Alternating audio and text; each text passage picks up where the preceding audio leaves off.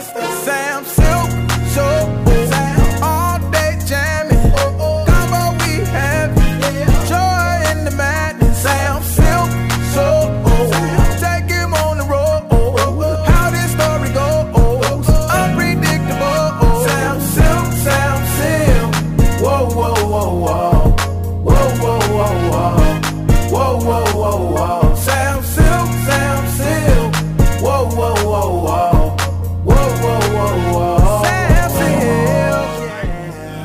afternoon to everybody. Uh, morning, whatever time it may be. You're watching, listening. What's up? What's up? Real people, real life situations.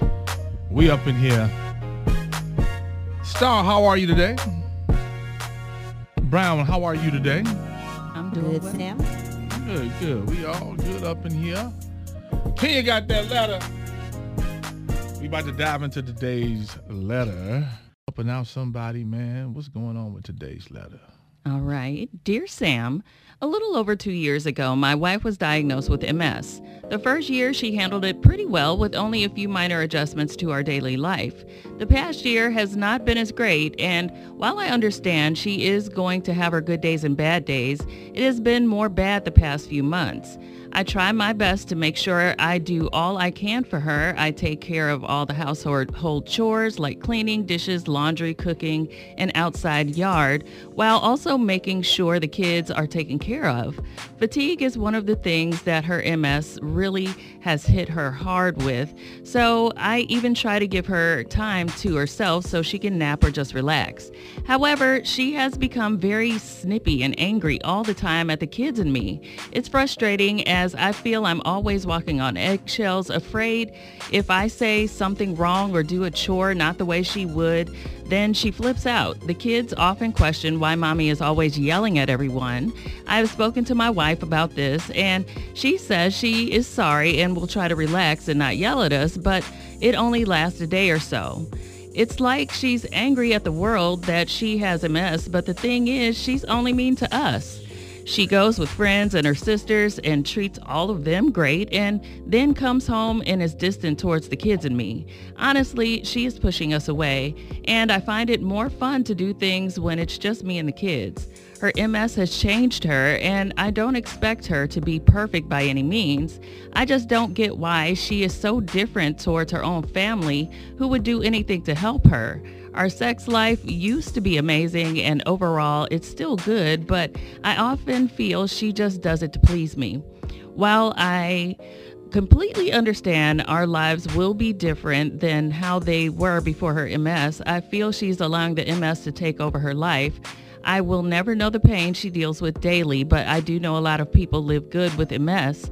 We're still young in our 30s and I love her dearly, but I fear that if the kids and I have to deal with years and years of her taking her emotions out on us, it'll only drive us away. Do you have any advice?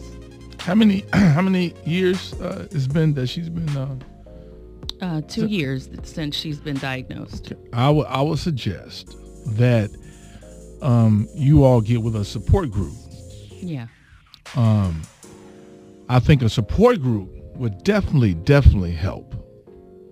For sure. You know what I'm saying? Because you have like-minded folk with people who are going through the same thing, and they can share their experiences. You can uh, they can tell you how they made it. Someone to talk to. Yes. um, families who are uh, fighting that um, because it, it can be a lot. It is a lot.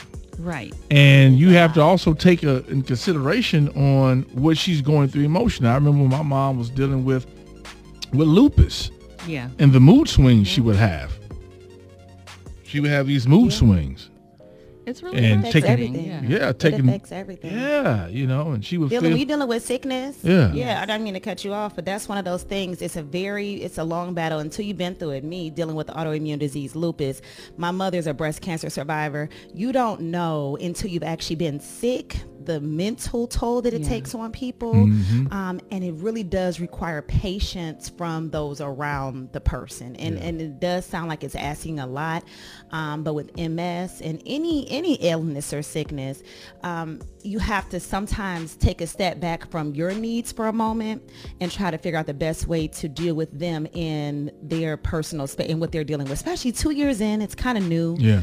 Um, and so she's trying to understand her new normal, Right. probably. That's- that's it. And so, unfortunately, the closest people sometimes get it the worst, Yeah. unfortunately, um, in those type of situations. So it really requires a lot of patience. So, you know, if you, it, what did the vow say? Through sickness and health. Yeah. So it really is something where you have to maybe get some some support, like Sam said, from others who have been in your your position as the caregiver, as the husband, as the partner to someone who is dealing with illness, because that is in itself its own stressor, right? So you have to get help on your end, but really patience with your wife. I, I would really stress that.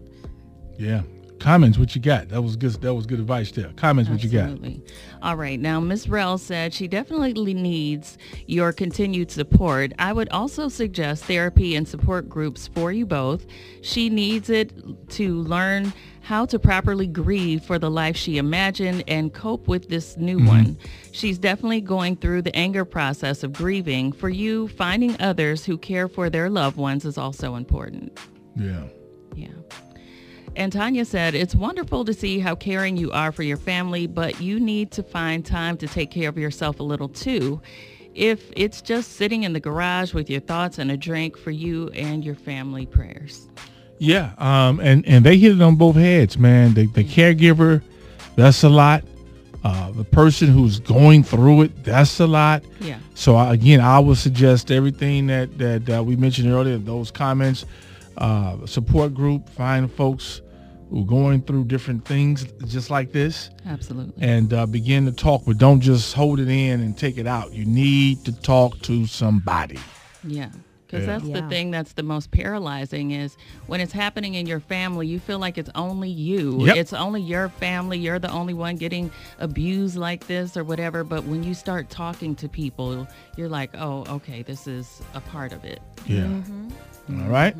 Y'all uh, jump in. Those of you who are caregivers or those of you who are battling something and um, or challenges, uh, chime in on the uh, the Facebook post and uh, help this uh, family out. You dig? More coming up on the show.